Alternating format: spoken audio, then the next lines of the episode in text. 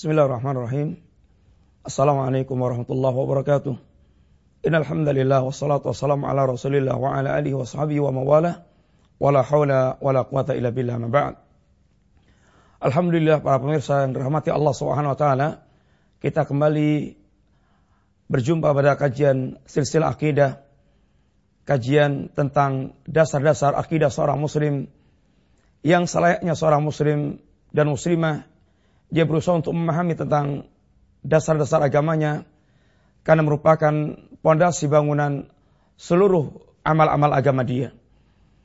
Para pemirsa yang rahmati Allah Subhanahu wa taala, pembahasan kita kita telah menyampaikan di antara definisi iman bahwasanya iman iqrarun fil qalbi, eh, fil qalbi wa iqrarun bil lisan wa amalun bil jawari yazidu wa yanqus. Dan kita telah membahas secara ringkas tentang iman, bagaimana harus menancap dalam hati kita, keyakinan yang menancap dalam hati kita, dan bagaimana harus kita ucapkan dengan lisan kita, dan bagaimana harus kita wujudkan dalam amal-amal anggota jawarih kita. Dan ini semuanya terangkum dalam sebuah hadis Nabi SAW yang Nabi mengatakan al-imanu bid'un wasab'una syu'bah atau bid'un wasituna syu'bah. Iman itu adalah 70 sekian cabang atau 60 sekian cabang. Fa'laha qawlu la ilaha illallah wa ta'naha imatatul adha 'anil tariq wal haya'u syu'batu minal iman. Yang paling tingginya, paling pokoknya, paling utamanya adalah ucapan kalimat la ilaha illallah. Kemudian paling rendahnya menyingkirkan gangguan yang ada di jalan dan al-haya rasa malu merupakan cabang daripada cabang iman. Apabila kita lihat sekilas dalam hadis ini, maka kita melihat di sana ada ucapan qaulu la ilaha illallah karena seorang mukmin tidak akan dikatakan mukmin, tidak akan dikatakan muslim kecuali dengan dia mengucapkan kalimat la ilaha illallah, kalimat syahadatain sehingga tuntutan untuk kita mengucapkan kalimatul iman. Demikian juga bagaimana Rasulullah menunjukkan tentang perbuatan di antaranya ketika Nabi mengatakan wa tanaha imatatul adani tariq menyingkirkan gangguan yang ada di jalan merupakan perbuatan amalan anggota jawari sehingga iman menuntut kita beramal. Demikian pula bagaimana hal yang merupakan amalan hati wal haya syu'batu minal iman dan al haya rasa malu merupakan cabang di antara cabang keimanan. Ini merupakan sebagian yang Nabi sebutkan. Dan iman ada 70 sekian cabang. Sehingga di sana ada cabang-cabang iman yang sangat banyak. Sehingga iman meliputi perkataan dengan semua cabang amaliyahnya. Iman meliputi i'tiqad dengan semua cabang keyakinannya. Iman meliputi amalan anggota jawari dengan semua cabang amalan anggota badan. Sehingga iman merupakan satu kesatuan keyakinan, ucapan, dan perbuatan. Lalu mana yang menunjukkan yazidu wa kus? Adapun yang menunjukkan yazidu wa kus iman itu bertambah dan berkurang, maka sungguhnya dalam hadis ini juga telah terkandung secara tidak langsung penjelasan tentang bertambahnya dan berkurangnya iman. Karena sebagaimana Rasulullah memberikan tamsil dan Allah SWT memberikan tamsil tentang iman bagikan syajarah tayyibah, pohon yang baik. Ada akarnya, ada batang percabangannya, ada buah-buahannya. Maka semakin sempurna iman seorang, maka akan semakin banyak percabangan-percabangan yang akan muncul. Apabila iman ada 70 sekian cabang atau 60 sekian cabang, maka ketika iman itu sempurna, maka ibaratnya semua cabang-cabang itu akan tumbuh. Akan muncul. Dan apabila iman itu berkurang, maka akan berguguran pula sebagian cabang-cabang iman tersebut. Sampai kemudian hilang akarnya. Hingga hilang keimanannya. Sehingga iman bertambah. Hingga pertambahan yang sangat tinggi. Dan iman berkurang hingga tercabutnya iman tersebut. Adapun di antara kalimat Allah SWT, firman Allah SWT yang menunjukkan tentang iman itu pertama dan berkurang. Di antaranya Allah SWT mengatakan, Innamal mu'minuna alladhina amanu billahi innamal mu'minuna idza dzukirallahu wajilat qulubuhum wa idza tuliyat alaihim ayatu ayatu zadatum wa idza tuliyat alaihim ayatu zadatum imanan wa ala rabbihim yatawakkalun. Sesungguhnya innamal mu'minun sesungguhnya orang-orang mereka beriman kepada Allah Subhanahu wa taala. Alladzina idza dzukirallahu wajilat qulubuhum. Mereka adalah orang yang apabila disebut asma Allah Subhanahu wa taala, hati mereka akan tergetar. Sebagaimana contohnya di antaranya seorang pemuda yang mereka hendak berzina. Kemudian si wanita mengatakan ittaqillah wala tufdil hatam illa bihaqqiha. Bertakwalah anda kepada Allah, jangan kau pecahkan cincin kecuali dengan haknya. Lalu pemuda ini hatinya bergetar. Lalu pemuda ini tinggalkan wanita dengan harta yang telah dia serahkan. Maka saat ketika dia sedang terjebak di goa, lalu dia berdoa kepada Allah SWT dengan mengingat amalan tersebut. Ya Allah, seandainya amalan itu aku lakukan semata karenamu, maka bukakanlah pintu goa. Yang kita ambil sebagai syahid atau sebagai pembahasan dalam riwayat tersebut, bagaimana laki-laki ini dia tergetar hatinya saat disebutkan asma Allah Subhanahu wa taala. Demikian pula wa idza tuliyas alaihim ayatuhu zadatum imanan. Ketika dibacakan kepada mereka ayat-ayat Allah Subhanahu wa taala, iman mereka bertambah. Sehingga di sini Allah menunjukkan zadatum imanan. Imannya bertambah. Menunjukkan iman itu ada pertambahan dan ada perkurangan. Demikian pula ketika Allah SWT menyebutkan ayat Huwaladhi angsala sakinata fi qulubil mu'minin liyasdadu imanan ma'a imanihim. Dialah Allah Subhanahu wa taala yang telah menurunkan as-sakinah, ini ketenangan fi qulubil mu'minin di hatinya orang-orang mukmin liyasdadu imanan ma'a imanihim agar bertambah iman mereka bersama dengan iman yang telah ada di, di hati mereka. Ini semuanya di antaranya menunjukkan bagaimana iman itu bertambah dan berkurang. Yang para ulama kita mengatakan yazidu bit ta'at wa yanqus bil maksiyah. Bertambah dengan ketaatan-ketaatan wayangkus bil ma'asi dan berkurang dengan kemaksiatan-kemaksiatan yang mereka lakukan. Para ulama mengingatkan kepada kita di antara hal-hal yang akan bisa menambah keimanan kita sehingga bagaimana iman kita bisa bertambah dan kita mengusahakan bagaimana iman kita selalu bertambah. Di antara yang pertama, di antara faktor-faktor yang akan bisa menambah keimanan kita, hendaklah seorang selalu dia bermuamalah dengan ilmu syar'i. Hendaklah seorang dia berusaha untuk mendapatkan ilmu syar'i. Karena ilmu ini merupakan kehidupan iman dan akan merupakan dan merupakan penyubur iman. Ibaratnya air yang akan menumbuhkan tumbuhan tanaman iman menjadi lebih subur, dan lebih berbuah dan lebih sempurna dalam pertumbuhannya.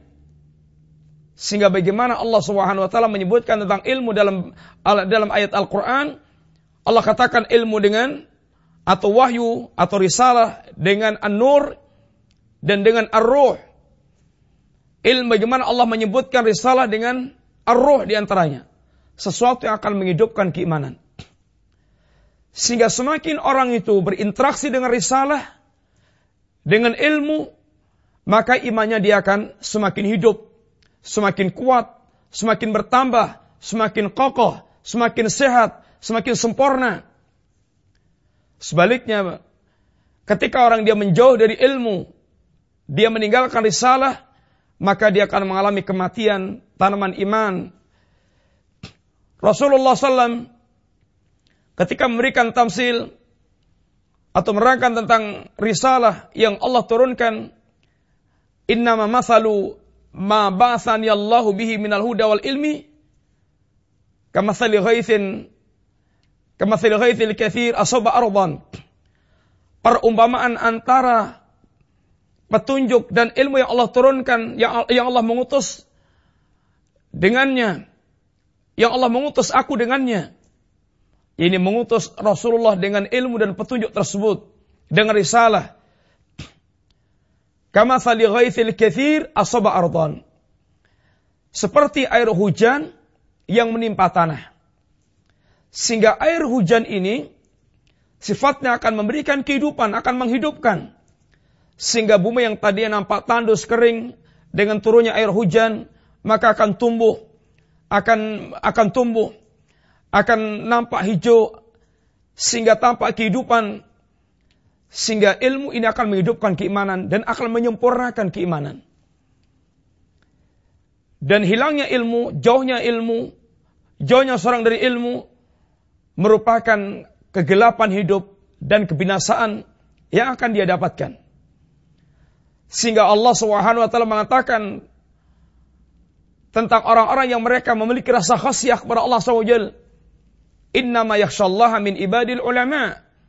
Sesungguhnya orang-orang mereka memiliki rasa takut kepada Allah adalah para ulama. Allah SWT bagaimana mengkaitkan antara munculnya rasa khasyah, rasa takut yang benar kepada Allah SWT dengan para ulama dengan para ulama. Ini khasyah dengan ilmu. Karena sungguhnya sempurnanya rasa takut kepada Allah sebanding dengan ilmu yang dia miliki tentang Allah Subhanahu wa taala. Semakin dia sempurna memiliki ilmu, semakin sempurna rasa takut dia kepada Allah SWT. Dan semakin banyak amal iman yang bisa dia wujudkan dengan ilmu tersebut. Maka ilmu merupakan faktor pertama yang akan bisa menambah keimanan seorang.